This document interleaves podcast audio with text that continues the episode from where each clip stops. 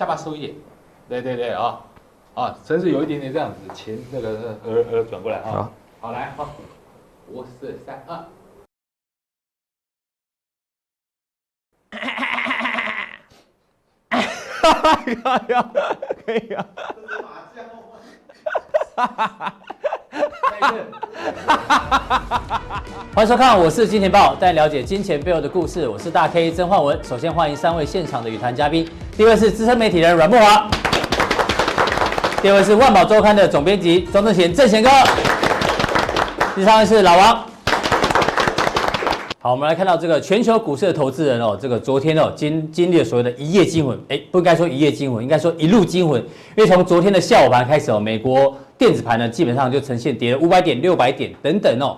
这个我们刚聊天的时候还跟正贤哥说，他、哦、昨天美股呢看到凌晨三点钟他才敢睡觉，因为他觉得哇要亲眼见证这个史上哦这个第三大跌点哦，这个美股昨天跌的真的非常多，昨天美股呢这个包括道琼哦跌了一千点啊，是史上第三大跌点，其中几档股票 FAAMG 哦这五档股票呢一天的市值呢就蒸发了两千五百亿美金哦，大约是七点五兆台币。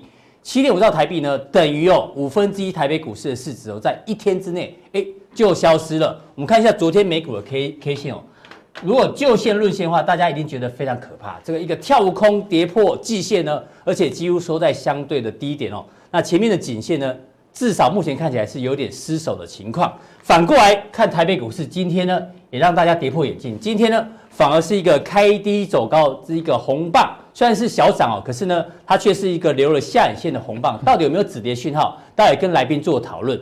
那其通常我们在这个股票市场哦，这个常常跟大家讲说，哎，你每天都要早起做功课，比如说早上呢，把很多的报纸读完，很多的程序读完。所以我们常讲，早起的鸟儿有虫吃。但是呢，今天这个这个理论哦不适合哦，今天反过来叫做早起的虫儿被鸟吃。为什么这样讲呢？因为哦，今天早上如果呢你是那种扣讯很多的。会看很多资料的人哦，你今天呢可能会把股票砍在低点。大家看一下今天报纸的头版哦，全球金融大屠杀，吓死人了！全球股市崩盘。那这个我刚提到，美国科技股呢蒸发两千五百亿，所有的科技股呢大跌，欧美股市哀鸿遍野。甚至呢，我们抓了一个某个投顾的程序哦，他说如果早上跌破一一五一二。多单先先出场，就今天开盘在哪里？今天开盘在一一五零六，哎，开盘就直接跌破，难怪早上这么多人在砍股票。砍完股票之后呢，结果呢，大家应该还记得，昨天川普呢，他发了一个这个川普投顾发了一个推特哦，他除了讲说这疫情哦，基本上有受在美国受到控制之外，大家最关心的还是他讲美股。他说，哎。美国股市目前看起来很不错哦，哎，所以现在道琼电子盘是呈现涨大概两百点左右。所以请教一下木瓦哥，我们常跟大家讲，早起的鸟儿有虫吃，对。可是呢，今天哦，这些鸟儿哦，如果大家看了太多这些讯息哦，反而会变成虫儿被吃掉。早上都把股票砍在低一点了，所以接下来这个行情哦。这个多空难料，你怎么做观察啊？其实砍股票并没有错哈，因为投资人现在可以讲说是惊弓之鸟，对，看到草神呐，都会以为是蛇啊，是啊，因为被这个一月三十号开红盘当天的行情给吓到。嗯，当然你记得那天开盘其实也没有跌非常多，对，大概是跌两百点左右。台北股市嘛，对啊，那天开盘是跳空没有错，但是呢，这个跳空缺口啊，只有一百六十八点的一个跳空缺口，结果。也不到两百点，也就是说呢，它其实不到两百点，结果一路向南了，而且是收了一个将近七百点的大长黑啊。所以说呢，当然一早盘开盘的时候，虽然期货跟现货啊开跌没有非常大的一个幅度哈，但是呢，大家汲取了这个教训，对，想说我不在开盘的时候砍，后面有一根大黑 K 棒，砍不下去，哎，结果没有想到。今天 砍了之后，我跟大家讲哈。股票市场永远不会重演同样的剧情啦！哎，是哎，所以你汲取教训没有错，但是你还是要看状况行事。好，那今天收了一个带下影线的红 K 棒，这个是一个很明显的止跌讯号哦。哦，所以说跟这一天的行情有止跌讯号。对啊，跟这一月三十号的行情这个比起来啊，真的是差异非常大。所以你说砍股票有没有错？其实讲真的没有错了。对啊，按照纪律嘛，对不对？对啊，因为你在开盘的那个红盘那天一月三十号，你在这个地方不砍。你后面是到一一三八哎，你这个跌势是非常重的哦，所以说呢，这个地方有没有错？我觉得是没有错，没有错，但是会很哦，对，会很哦。收盘价来看的话，今年非常难操作，多空啊都被双八，是哦，你放空也被嘎上来，然后呢，你做多呢也被打下去，所以今年肯定是一个投资上面非常艰难的一年，大震荡。嗯，好，那至于说为什么大家会那么惊慌哈？最主要原因，我觉得。第一个，您刚刚讲了嘛，美国股市创下史上第三大跌点，谁能不错啊？对，哇塞，一路就是这样子，从五百点到这个七百八十点到八百点，道琼就是这样狂崩啊。嗯，好，那当时呢，我就来想说哈，美国股市啊，呃，会不会出现一个很恐怖的所谓的踩踏行情？踩踏行情，好，也就是说人多到一个爆的一个情况之下，当大家都要夺门而出的话，就会发生这种踩踏行情。果然哈，你看到现行非常可怕。好，美国。四大指数其实跌最多的是费半，嗯，跌幅将近五趴。是，那另外欧洲股市也哀鸿遍野，从德国到英国到意大利也跌了五趴。对，哦，德英都跌了差不多三趴到四趴。好，那我们来看到这个恶名昭彰哈，道琼史上最多跌点的记录哈，当然不是这一次。而是二零一八年的二月五号，还记得吗？二月六号那是台股超级大屠杀的一天，是。叫二六惨案。嗯，哦，选择权倒一片哈，对，这个期货也倒一片，现在还在抗议啊，哎，到现在还在抗争。好，那这个跌点是一千一百七十五点，那隔了没几天呢，二月八号再跌一千点，所以那一波真的是死伤非常惨重，有没有？对，好，然后呢，再一次呢，就是这一次了哈，一千零三十一点的二月二十四号，所以是史上第三大。跌点。那跌幅多少？百分之三点五，百分之三点五在道琼跌幅史上啊，小 baby 啦，对，靠边站了。道琼曾经一天跌过四十趴啊，是，你还记得吗？一九八七年呐，哦，所以说呢，这个指数虽然大，一个跌点大，但是它跌幅呢，其实远远没有这一次跟这一次的跌幅大，因为当时的指数没有那么高，因为指数比较高嘛，接近三万点。对，好，所以说呢，这是一个我们啊要去看昨天下跌的一个内涵了哈。那另外我们来看到就是说。在这个下跌的过程中啊，我们还是要去观察一些重要的指标，比如说像我昨天一直在观察 CBOE 的 VIX，对，哦，CBOE 的 VIX 啊，呃，昨天最高的时候曾经上升到过二十六点三五。哎呦。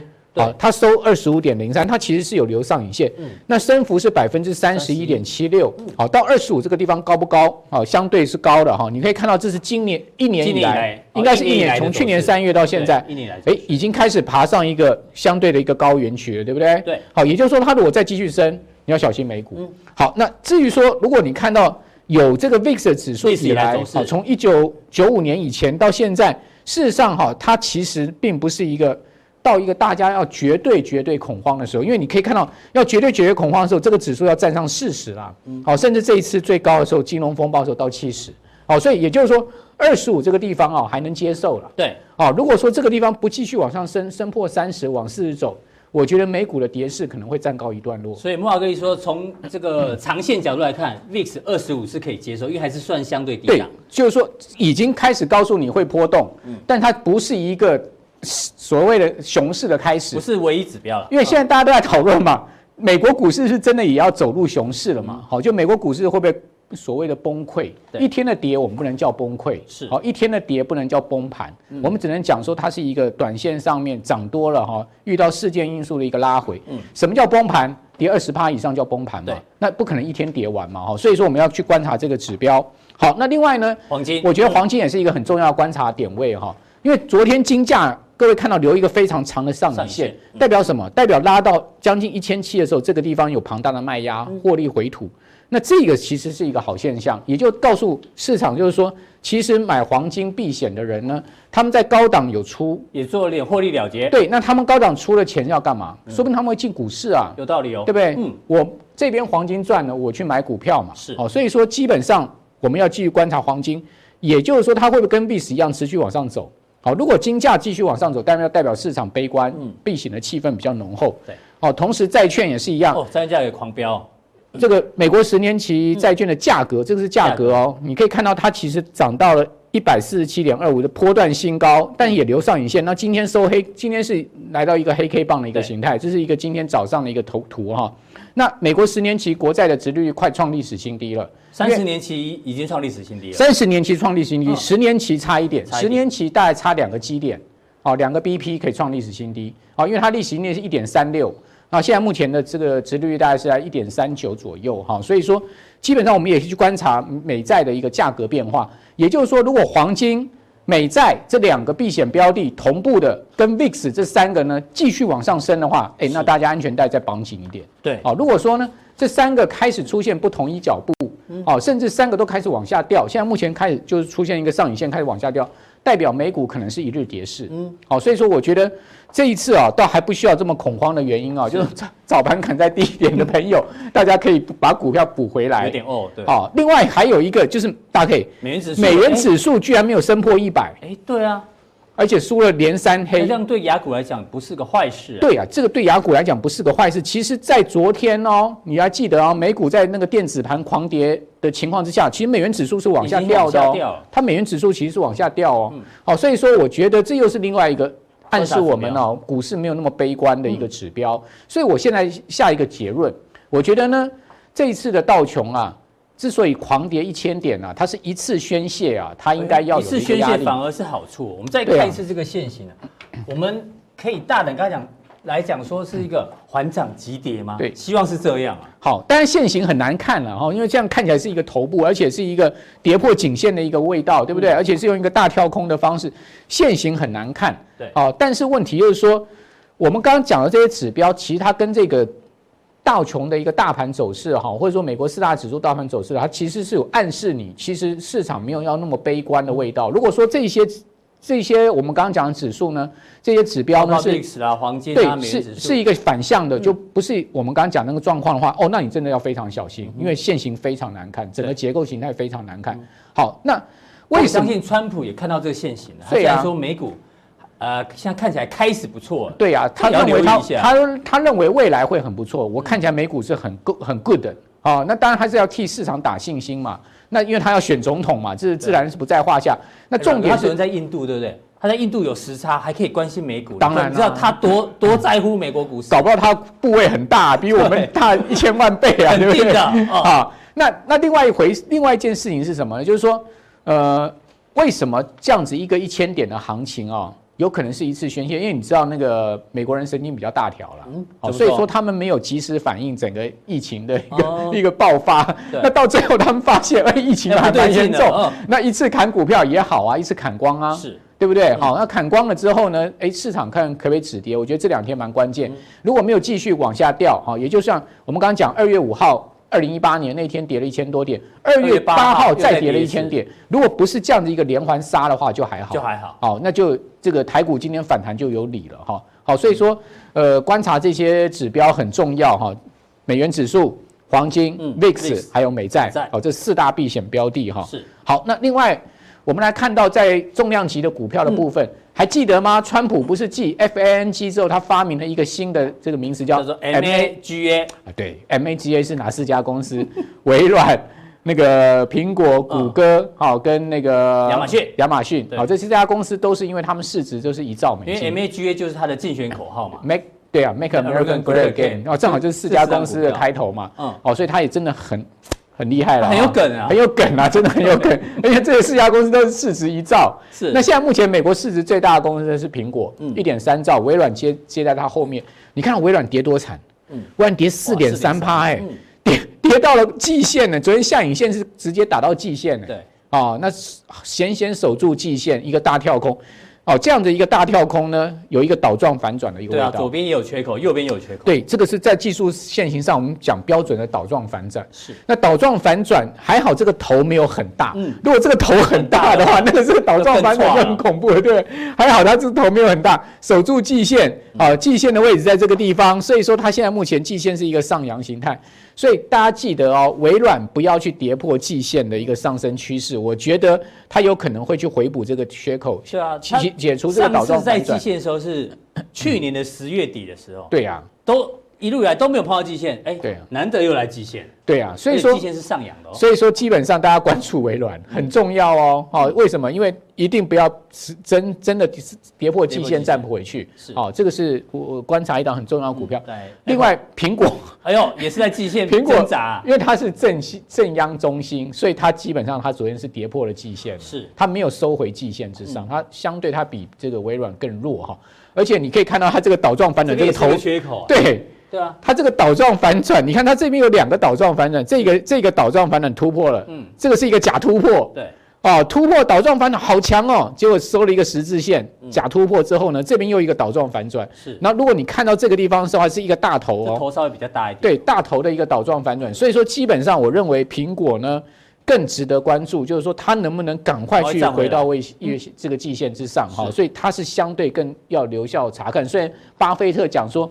他觉得苹果真的是非常好的公司，全世界没有一家公司比苹果的生意更棒了。对啊，他终于换苹果手机哦。待会跟老王来讨论一下，为什么巴菲特要换苹果手机？对，但是巴菲特想的跟我们不一样。巴菲特讲这样子，当然对苹果股价没有激励。苹果股价昨天昨天是大跌将近五趴哦，可见老巴喊话是这个有点失效了哈。那另外谷歌也是一样哈，谷歌就相对哈，你可以看到它其实昨天是这个有守住季线，所以相对就是跟这个呃微软。微软差不多的一个味道了哈，那当然我们要注意它这个 M 头的一个情况。好，那再下来就亚马逊了哈，亚马逊一样也是一个倒状反转。对，哦，你看到美国它是缺口很大哈，对，往上跳的时候。所以美国四大天王都倒状反转哈，所以说美美股弹上去你也不要太过乐观。嗯哼，我觉得为什么？因为这些领头羊的线型是真的丑了点，很丑啊，而且技术线型告诉我们，其实这四档股票都有做头的危机，所以也就是说，现在短线止跌回弹。我觉得回弹上去，我认为今年的操作一定要多空对坐。嗯哼，我我个人已经告诉你，不能一路多，也不能一路空。我跟你讲，多空都有机会。我们今年今年哈台股不像去年一路做多了。嗯，我的策略就是我会选弱势股去空。嗯，那我会找强势现行好的公司，未来有这个前景的公司做多。然后急跌的时候补空，嗯，然后呢急涨的时候呢去卖多，是，好，用这样的方式来操作。然后呢，如果它是一个弱势反弹上去，你逐步空这些弱势股，是，好。那如果说是一个一个呃往下掉的一个盘呢，它是一个趋势往下掉盘呢，你逐步买一些强势股。好，用这样子的操作方式。哥已经把它待会加强店的内容先跟大家讲哦。有一些股票现行走弱了，可能哦这个反弹要减码。那哪些股票可能相对比较强了？待会锁定加强店就知道。对，但加强錠讲的股票不代表我们要去做空啦。我们只是告诉大家说，为什么有些股票会破底。嗯，啊，破底在今天这件事情上面是值得探讨的哈。尤其是领先大盘破底的。对，好。那你还担心 ETF 的卖压？对，美股后面有一个恐怖的事情。嗯，也就是。很多这个投资专家都在讲，美股这这十几二十年来，不是金融市场发展 ETF 发展的非常旺盛吗？对，哦，比如说台股呢，像零零五零啊，ETF 市值也都是五百亿、八百亿啊，哦，非常大的一个市值。美股也是一样，美股有非常多的 ETF。这些 ETF 万一到最后整个松动，那个排山倒海，那个踩踏行情这样出来，那非常恐怖的。就是市场上如果有人开始赎回 ETF 的话，那会不计就是权值股会被卖到翻啊。对，像我个人有买一档 ETF 哈、嗯，就是 Vanguard 呃先锋的这个呃 Mega Growth Fund 好，就是巨型成长企业三百好，这档 ETF 我有买哈。你看到它这档 ETF 它持有什么股票？微软、嗯，苹果、亚马逊、脸书、阿巴贝这五档，刚才大家可以讲说，昨天一天市值蒸发两千五百亿，然后呢，Visa、Mastercard，然后 Home Depot，然后呢，Comcast，就是清一色这些股票。OK，好，它昨天表现如何？你看它昨天跌幅是三点七哦，有没有超过道琼？有，有没有超过标普？嗯，所以代表什么？代表它大型股昨天跌的比大盘还重。嗯，这个是一个不好的现象。哦，大型股昨天跌的比大盘还重，跌。对，而且 ETF 跌的更多，代表是有卖压的哦，是有赎回的压力的哦。是。好，所以说这档 MAG、MGA、MGK、MGK 给大家参考。嗯。基本上啊，这档还不算大型的 ETF，你知道它的市值多少吗？多少？大概三百亿美金。三百亿美金。哎，三百亿小朋友啦。对，因为美国 ETF 还有更更大的。我们讲一讲全世界最大 ETF，嗯，这档你就串起来了哦。SPY SPY 蜘是蜘蛛，这个是超有名的，应该很多人都都知道。对啊，SPY，哎，这个最大的最终标准普尔五百指数最大的 ETF，你知道它的市值多少吗？大概三千亿美金呐，三千亿美金，十兆台币啊，哎，十兆台币。昨天台股的市值也才三十五六兆而已，昨天它就蒸发了一百亿美金，是光昨天一天跌，它就蒸发一百亿美金。买什么？苹果、微软、亚马逊、脸书，还是这些股票？哎，博客下，哎，它它多了一个波克夏。谷歌、J.P. Morgan、Johnson Johnson 又没有 Visa，很是不是很雷同？这前前面这天王，所以也就是说这些天王为什么刚刚特别看？不能跌啊！对，他们这些天王再继续崩跌的话，那整个 ETF 一定松动。嗯、ETF 一松动，整个排山倒海的卖压出来，我告诉你，再砍到这些股票，那连环杀那不得了，那真的就是崩盘行情的开始了。对，之前全球股市能够一路涨，除了资金宽松之外，其实 ETF 也是助涨。对，因为大家就买 ETF，ETF，那经理人就去买全值股。ETF 在万一反过来的话，ETF 多头市场就是助燃器。对，ETF 在空头市场是什么？你知道吗？引爆器，就是那个空头市场，就是那个超级冰风暴的那个、嗯、那个吹来了，就是 ETF 的一个卖压，会帮忙踹一脚的那一个。对，所以所以基本上我就我们要去特别观察哈，这个刚刚讲这四大天王哈，就五大天王了哈，这个微软的这五大天王。千万拜托不要再是再大跌，如果这些再大跌会造成一个非常恐怖的连锁反应，那台股可能就没有像今天这么幸运了。嗯，好，非常谢谢木华哥的观察。木华哥刚提到，现在呢这个行情会不会止跌哦？有四大指标，大家待会把它记起来哦。那另外呢，今年的操作就是多空都要做。当然，加强店呢，他会跟大家讲。哪些股票领先跌破了一一一三八，就前波低点呢？这属于弱势股，一定跌破，一定有它的原因。有这些股票呢，可能要稍微小心一点。非常谢谢木华哥。好，另外我们来看一下，我们有一个来宾叫阿哥哦。阿哥有一句名言，我相信大家很清楚，叫做“数学不会骗人，不会就是不会”。我想大家耳熟能详。但是我们要今天跟阿哥讲，阿哥你错喽，数学可能会骗人哦，而且真的有骗人。为什么？因为呢，这个跟正贤哥来讨论一下。昨天大考中心主任请辞，为什么？因为呢。没想到这两年的这个学测啊，数学呢考满分的人太多了，哎，就测不出这个人数学程度好不好。以前哦，我们常讲，你要念理科啦，念工科、念医科，你数学要好，代表你逻辑能力好，这个思维能力比较好，你可以去念这些科目。可是呢，哎，考出来大家都满分，他已经失去了所谓这个分辨大家数学能力的高低，也失去了一个所谓的。定锚作用啊！万一大家觉得哦，我数学这么厉害，我去念个这个工科哈，就没想到，也许你不适合，因为是可能题目哦出的不好。所以正贤哥讲到这个定锚，我们在台北股市的股民啊，很喜欢看着美股做台股，这很正常嘛。美美股是个全球股市的定锚。那现在呢，在对上入股、台股还有全球股市跟美股走势有时候有点分歧，感觉上会不会失去这个定锚啊？怎么看呢、啊？其实大部分的股市还是以美国为马首是瞻，对。可是他就知道有谁最喜欢跟美国明着干、暗着来，嗯，对，就是我们的入股。这入股啊，不但啊，呃，平常啊跟他呛声来呛声去。这个正贤哥之前大学联考数学考得好不好？呃，大学联考的时候，对，怎么会走上证券分析师？应该数学不错，对不对？呃，数学是还好，但是我要跟大家讲笑话，就是。呃，我记得啊，那我那我那那时候念建中嘛，其实我们的我们的数学也是没有鉴别能力的。嗯，老师很喜欢出一个大家都考二十分的，对，大家那就是没有鉴别能力的考试，然后大家都不知道。自己的能力在哪里？只有出去考才知道。哦，原来还可以这样子。是，所以说我们不怕人家鉴别，怕是出来东西没有鉴别，没有鉴别能力。对，那一样，我不怕没有，就是它这个指标不准啊。嗯，所以我们常常讲说什么很多指标啊，我们不怕不准的指标啊，我们最怕对七成的指标，有没有？就是如果你的指标很不准。完全是反着做，不要做。我们也非常认同啊。对，你看多，我看空。对，对不对？万一是七成胜率的话，那就最怕的是没有办法认真的指标。那可是我们来看美国股市到底能不能当成全球股市的一个指标呢？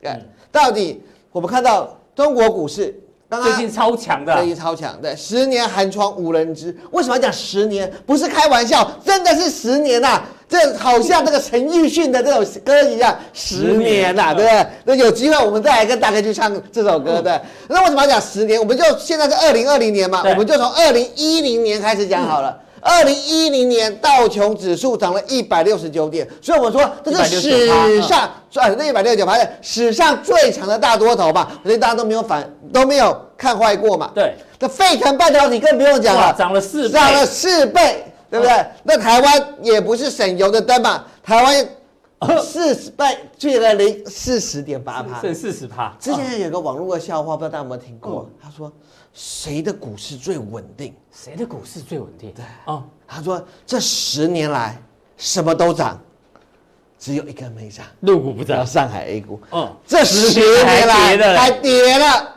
七点六趴，所以谁最稳定？入股最最稳定，那是稳定在这个部分，所以它已经失去了方向，失去了参考。但是现在问题来了，刚刚我们呼应木华哥讲的，哎、嗯，现在美股大家有一点点担心了。对，总是什么？当这个大家担心的时候，这档股这些股票就容易脱颖而出。哎呦，因为它刚刚讲，它已经没有这个毛的方向，它反而跟毛是逆向操作。它跟美股是已经脱钩了，完全没有关系。就这十年它都脱钩了，平，所以它下来的时候，我跟你讲，它也会脱钩，它也不会跟着一起跌，反而会逆势的往上涨。只不过我要提醒大家是，这是未来的股票会产生一个很大的质变，嗯，就是中国股市出现结构性的调整，调结构，对，在调整。那我们来看，最讲就是电子股里面，IC 跟 PCB 现在是双主流，兵分二路。最主要是 IC 是毛利率最高的，而 PCB 是所有电子业的基础。所以意思是什么？中国股市，我之前就教过你们，是从什么？从只要是从开发中国家到已开发的国家，金融股跟内需股的权值都会越来越低，然后这样让当时的电子股的权值开始往上走。对，那谁来证明呢？难怪。对，这中国半导体的指标要兆亿创新，今天又创新高了。我每次都要提醒大家，记得人民币。我很想提醒，这记得这叫人民币哦。对，它已经堂堂的突破了四百大关，意思就是一千八百块的台币，对不对？哈，那在。有 IC，当然要有设计嘛，IC 设计才是毛利最高嘛。卓胜为股王，嗯，六百五十九块。我记得我在这个时候说他是股王，嗯，他就一直股上去，一直股上去。这五百块到六百五十九，一百五十块乘以四点五，嗯，就这样一周就在涨了七百块左右的一个台币的一个涨幅，这是相当的惊人了。那我们再来看维尔股份，维尔股份也是一直在创新啊，从它买进了。这个北京豪威之后就不断的往上走，是汇顶，这是联发科的子公司。嗯、我们看，哇，它本来是落后的哦，可是为什么被逼上来？我们刚刚讲了，那两家 IC 设计公司，不管是维尔或者是我们的 IC 设计股王，大家知道几倍本益比吗？应该很高，很可怕，四位数的本益比，上千啊！汇顶是长成这样子，你说。二十四倍，二二十四倍怎么样？还是很高啊！好像我刚刚那个孟孟胖哥提到什么联咏、联发科，老师说联咏大概才十五倍的本益比，可是中国股市二十四倍的本益比算低，就是他们高价 IC 设计股最低的本益比了。大家知道吗？因为中国股市挂牌就是十六倍的本益比，对吧？所以其实它算是涨得少的。对，所以它我要提醒大家，就是中国股市在这边做一个本益比往上。调整的一个调整，那这个部分之前我们跟大家调提醒过，就是说，当年我们的本益比是非常的高。高当一个股票它脱离本益比想象的时候，它就能够无限制的往上延伸。嗯、现在还有谁在跟你提到造诣创新的本益比吗？大家盯着万宏的本益比不放，谁有提过造诣创新？只有你敢买或者不敢买。所以我认为中国股市目前出现这样的一个局面，大家要多加的一个留意。那中国股市在 IC 的股票涨了，IC 设计的股票涨完以后，它开始在动什么？PCB，但是 PCB 也是兵分两路，哪两路？第一路叫五 G，对，五 G 深蓝电路就是他们的五 G 指标股，这还在对，这一个幅度大概一百五十块涨到两百，这一百块人民币只不过花了不到一个月的一个时间，对。两百五十八，再次，我每次看到都要再次提醒你，两百五十八就是我们的千元股王的意思了，四点五，对，就是我们的千元股王的意思了。那五 G 当年，沪市电子，嗯，沪市电子为什么最近楠梓电开始有点动？因为沪市电子在深蓝的带动之下，它跟着一起涨了，嗯，它跟着一起涨了，所以出现这样的一个局面，然后再下来。我们看到，所以国内的男子店就有一点跟进哦，跟进的一个幅度。那在这个跟进的幅度的一个状况的底下，我想提醒大家一点，就是男子店手上的护士电子已经越来越少了，因为之前他有做出一个处分的一个动作。是，那当然，因为沪他懂得处分，所以他之前有。大涨过一段，因为他懂得处分，嗯、但是实际上他持有的股份也越来越少。那不也看得出来，中国在五 G 方面的一个 PCB 是一个值得注意的一个重点，因为中兴通讯今天又再创新高了。没错，所以说，中国的五 G 通信股会也会会跟我们有一点息息相关的作用。那再来，中国的 PCB 是兵分两路，嗯，一个是什么？一个是当时五 G 这个是瓶盖，瓶盖，嗯，对。一个就是瓶盖股。那中国的瓶盖股的指标就是东山精密，东山精密这一波也涨了一倍，从十七块涨到三十五点二。对，这是中国的 PCB 代表，但是它比较接近我们的华通。嗯，那中国的软板就是鹏鼎。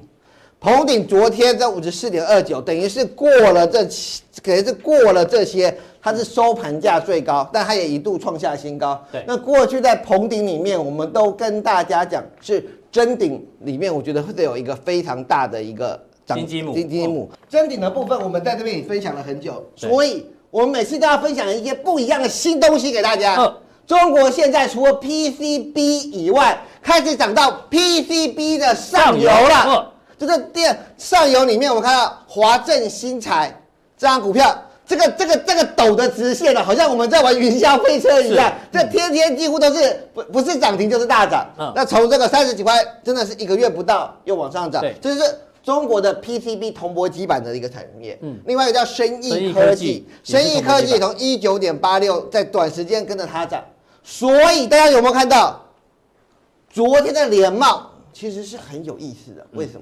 因为联茂在这边干嘛？大股东大老板卖了，不是卖两张哎，不是卖两百张哎，是卖两万张的股票哎，所以他竟然还在这里，投信跟外资不管他嘞，嗯，竟然还进去买，没有这些什么没有人知道，他去买啊，觉得呃长期是看好，可是他竟然还进去买，这证明了什么？这联茂我刚才讲 PCB 兵分两路。一个叫什么？一个五 G，五 G，一个一个叫瓶盖，嗯、所以联茂就代替了五 G 的铜箔基板，在台湾进行了一个比价的动作。那瓶盖的铜箔基板要看谁？继续来看，就是我们的台光电。那台光电虽然在武汉有厂，所以它之前跌的比较凶，嗯、可是它公司也出来证明说，它已经在别的地方获得了新的一个产能，是填补了这个缺口，所以进来中国。PCB 兵分二路，一个讲五 G，一个讲瓶盖股。那我在认为联茂跟台光电也是一个走瓶盖，一个走五 G，投资人也可以多加留意。就是有关于个股，我要跟大家讲的是，很多人都怀疑。我要先在普通地里面，我要先跟大家讲一件事，就很多人都怀疑中国股市。这次是涨真的，涨假的。我想把这个大方向在今天的普通地跟大家说明，这样子，因为很多人不能买入股嘛，我跟大家在分析入股，其实没有在普通地上没有什么作用。可是这个大方向，你们我相信是每个投资朋友都要确立的。是第一个，我刚刚讲的，就是中国产生的一个质变。第二个，不要忘了，中国的股市是在长期的底部区。嗯、第三。为什么中国股市可以一直涨？刚刚我们用数学来证明嘛，这十年它没有涨到。另外一个是，我想问大家，现在中国可以乱吗？现在中国可已经出现这个问题了，中国可以乱吗？嗯，什么东西来安定民心呢？我的财产可能一步一步的在流失中。一个人最容易持持有的资产是什么？不动产，嗯，还有流通的股票是。在这种是，在这种疫情前，你不要告诉我大家不动产会涨，所以变成中国股市变成一个大赌场。讲简单一点，中国股市现在变成全民的大赌场，每一个人早上进去就想要赚钱，然后就想要让自己的财产来做一个增值的一个部分。所以我要提醒大家，是很多人现在看到入股会觉得很不舒服，说：“哎呀，怎么股票涨成这样子啊？然后怎么呃不合理呀？”我可以提醒大家了。三年前你看 Google 也一样看不爽，嗯，四年前你看 FB 也一样不满意它的财报，嗯、你越看不爽的财报，嗯，它就越会涨。所以我要在这边提醒大家的是，入股在这个部分，也许你没有办法透过呃，因为除非你真的在，其实付委托目前台湾也只能开放到所谓的在香港买，在香港买，那也许你不能，呃，也许你要透过一些香港券商啊等等，你才有办法在这里做。但是我要提醒大家的是，如果你哎台湾有些指数型的产品 ETF，其实你可以多加的考虑。是，好，非常谢谢这个总编辑郑贤哥。其实郑贤哥呢提到这个入股，其实在直变中也在调结构，所以呢，这个他刚刚已经回答了一些问题，就是为什么我们未来要做入股金钱豹？因为呢，其实很多时候在做投资的时候呢，一个是你直接投资入股，另外一个呢，入股什么样的产业，新这个新的科技出来的话，其实哦跟全球科技股相关的联动性也会越来越高，所以持续这个期待我们的入股金钱豹的一个推出哦。好，在这个行情很难操作的时候呢，哎，我们来看看巴菲特现在呢到底做什么动作。巴菲特在上个礼拜写了他的致股东信嘛，对，对，股东信待会老王跟帮大家做解读，可是我们这样跟大家讲不一样。这个巴菲特是有钱人，不用这大家不用怀疑嘛。但是他的习惯哦，可能跟你想象的完全不一样哦。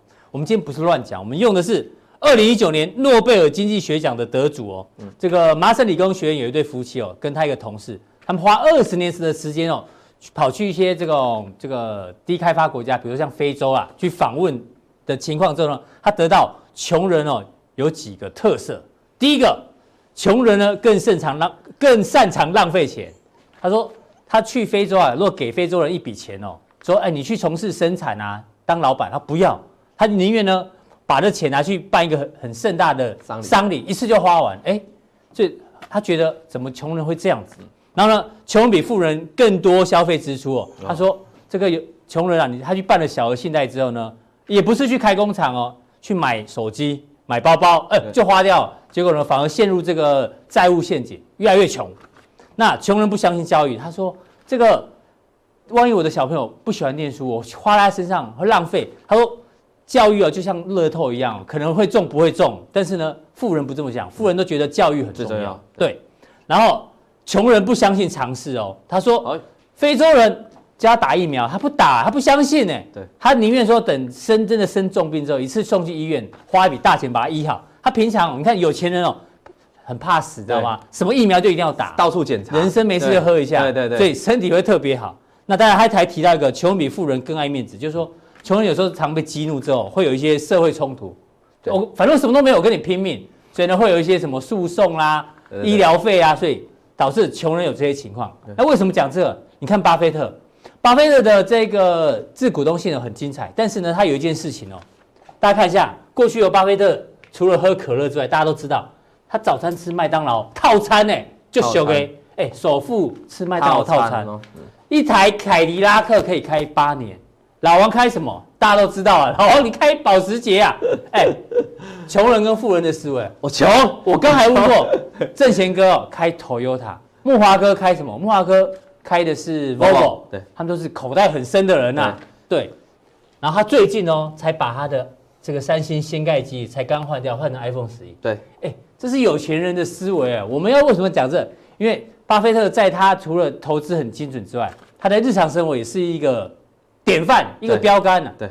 对啊，那你要怎么帮我们解读？你为什么要开？没有没有，这个说真的，那是兴趣问题。哦，所以我其他东西也是很省。比如说，比如说我一条毛巾呢，可以用到破透烂烂再继续用，这种学王永庆的精神。哎，我们王家人嘛，啊，学我们老祖宗的精神。对，所以我告诉你，那真的是兴趣问题的哈。因为我其他的地方真的是蛮省的。对，那我相信，我相信，我觉得我一个很重要的，我觉得这样讲下来，我觉得这个很有道理。穷人比富人更爱面子。现在不是很流行一句话吗？就开车吸三百嘛，加油。加三百，对，一台宾士车为了面子的去全额贷款哦，这种是这种事就是穷人会干的事啊，就是他爱面子，人穷脾气大，对，也是这个这个理由。然后穷人最想吃饭的时候怎样，你知道吗？来来来，这头花下，这头花下，你讲到重点，哎，对，有钱人是光明正大小气，对对，穷人是小心翼翼的大方。真的，有钱人哈。但有些人有人会说，我我跟你亲兄弟要明算账，说哎，这餐自己付自己的，哦，真的是这样，然后他也不会计，他也不会害羞说，哦，我好像在给你算钱哦，这个东西多少钱，你会跟我计较？其实有钱人不会，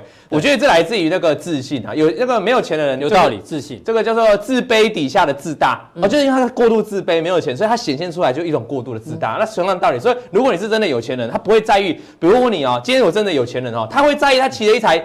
摩托车吗？破破烂烂迪奥那一种的吗？十几年的不会，你看绝对不会。炒房那个谁啊，都是骑脚踏车去看。阿基斯也是骑摩托车啊，对不对？我举阿基师的例子，因为上次他被偷拍到，所以是这样。我一直觉得，像那如果是有没有钱的人啊，要装有钱人啊，他怕他骑摩托车被人家发现，你知道吗？就哎，原来骑摩托车，所以这完全是一个不同的思维。没错，所以我我还是跟大家讲啊，这个我觉得我相信他们做的专家做的研究绝对是对，印象在我们现实生活当中，所以我我一句话就是不要以貌取人。哦，不要因为他开了什么车，或因为他做了什么事情，或身上戴了什么手表，对，也许他那个劳力是假的，假的你也不知道啊，对不对？说真的是这样的哈。那我们来看一下，你要看一下巴菲特。的经营哲学啊，哈，巴菲特在最新给股东，因为他都是每一年都公布嘛，每一年公布他博客下的财报，对，同一时间他会写一封信给股东嘛，是。那其实每一年他股东的信，大家不要当哦，他就讲讲话而已，没有没有，他讲的话其实搞不好透露一些未来的投资的趋势。对啊，因为很多长线投资者都期待一年看一次巴菲特对很重要。股东信。到底写什么，看一年少一年呐，这个东西真的是这样，所以你们真的要希望他可以长寿啊。没有，我的意思是他可能要卸任，对，不要误会我的意思啊，巴爷爷啊，巴爷爷啊，我们来这个照片最近很常用，最近我常讲。巴菲特，好，来看，这是他的财报。嗯，你要研究财报，当然是表现的不错，而且他那个有资本利得哦。现在美国政府二零一八年就改了一些法规啊，就是说你没有实现的话，你也灌进去啊。反正财报都还蛮好看的，但是不重点，是财报上面呢有个重点，就是他现金很多，一千多亿啊，一千两百七十九，对，一千两百七十九亿，那已经是历史新高，几乎是左右，差一亿啊，差一亿，对，就那为什么要这么多的现金啊？大家觉得纳闷说。美股不是大涨吗？那你那巴菲特巴爷难道不会觉得说去年的哈，他不会觉得说他没有满仓？因为有些投资人很喜欢玩股票就满到玩到满，对不对？对，这是有钱人哲学啊。为什么他要买到满呢？他其实不必嘛。他手上是也有最多现金。他昨天美股跌，他也蛮开心的。当然，哎，有他现金不会那么多，当然是开心的嘛。那我们先解释他为什么现金不会，因为他原本这些钱是要留着去并购。因为我们知道乃路一家公司，要么就是在市场上收购股份，要么就直接去把它并购下来嘛。那他以前很习惯就并购大公司嘛。对。那么说并购就要找这种大项嘛。嗯、有没有这种大项可以把它并购下来？稳定现金流，稳定现金流的。那所以巴菲特特别在股东，特别在这一份给股东的书啊，他写了三大点哦。嗯、第一个，有形资产必须要有良好带回现金的能力。正经的，就是你的资产，你那些资产看起来资产，可是你要能够带回现金啊。对，你不是一个土地放在那，然后你也不处分，嗯、就是放在台湾很多这种，然后每年来炒一下，哎，资产炒地皮哦，对，啊、哦，就这样啊，没有现金，要带回现金哦。就比如说你租租租土地，所以他喜欢买银行股嘛？对，就这样，航空股这种稳定现金、稳定性的，哎，对，很好。那再一个诚实的管理者，管理者很重要，这很重要。这尤其台湾股市哦，很多股市有些散户就很不爱我。我前几天去那个演讲哈，就正在券商邀请我，有一个网友在下面说：“你们金美茂真的很棒，你们都没有推荐那种老板很很叉叉叉的股票。”我说：“哦，真的真的，代表我们是个良心的节目。”对啊，他说。其实股票只是一张纸啊，对，你买的不是一张纸，你是买背后的那个经营者。经营者，对，就好像我们台积电张忠谋很认真经营，像股价一路创高。那人以合理的价格嘛，这个这当然是重点了，尤其它是价值型投资嘛，哈，它一定要等到。他可以，他为什么那留现金现在留一千多亿那么多？因为三个都不符合。对，前面两个也许有，但是第三个没有。因为因为怎样？因为这个他认为是 S M P 的这个本益比哦，他认为 S M P 的 rate 这个高高值 ratio 已经来到相对的高值了啦。未来，而且他认为未来还要继续再往上了啊，已经到二十倍、二十五倍以上。他认为是一个不好呃下手的时机啦。他找不到便宜的。对，所以他到底当然很开心啊。那我们再回过头来看一件事情哦，他还提出，那是第一个观点啊，就是他找他告诉大家，他告诉他股东说，我不是不想并购，我是找不到好物件。对。第二个，他认为。如果你现在以长期来从目前眼光来看的话，大概几年的时间，他认为哦，全球都会处在一个低利率的环境，那投资股票绝对比债券来得好。对，他就告诉啊，我们哥，我就去特别找一张。你看，同样都是老人哦，台湾老人喜欢买债券，可巴菲特这么老。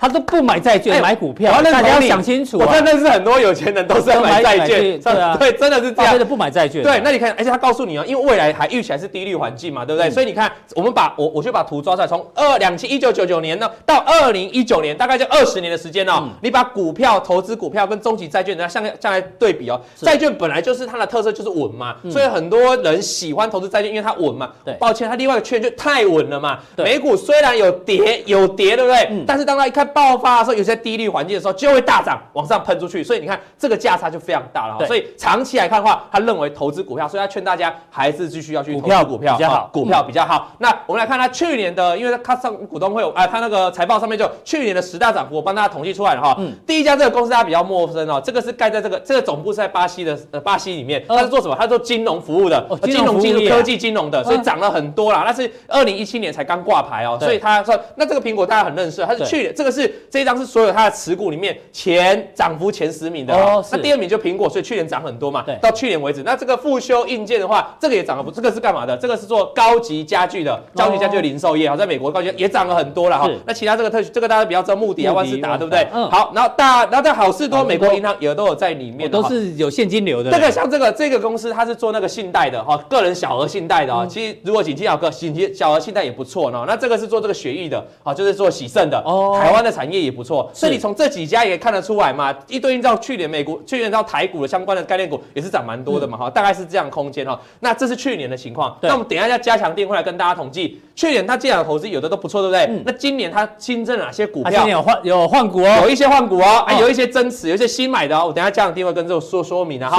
那我们继续回过来看第三个重点哈，就在它自股东性有个重点，就是说我们把它的股价拨割下 A 股在这个地方，去年的涨幅，在去年二零一九整体的涨幅，这是 S 呃标准五百指数的涨幅，输给大盘，大盘而且远远落后，大盘是涨了二十八趴，被大盘打败，被大盘打败，所以他干了一件事。他今年做什么事？在他新增的持股，这这去年第一季新增的持股就买了两档 ETF，标准五百的 ETF，没错，大家吓死了，说你怎么会这辈子第一次买 ETF？那人家说也是连巴菲特这么重要人物，等于都替 ETF 背书，因为我们刚才有讨论过的 ETF，就就他认为，那其实我告诉你啊，如果我参考这些外资法人对他这份信的一个研究来说，为什么他要去买 ETF？很简单。因为他认为哦，其实是股票涨太多，涨到一个风险了。但是他必须他对他的基金不会要，还是要要去投资啊。嗯，他就只好，因为他不知道买哪一档了，因为不，因为就去买一篮子股票，对，干脆买一篮子比较稳呐，比较省略了那种单一股票的风险，大概是这样的哈。所以他去投资 ETF 的情况。好，那他还提到个重点，就是他看好风电发电啊，在爱荷华爱荷华华州这边呢的风电产业，投资风电啊。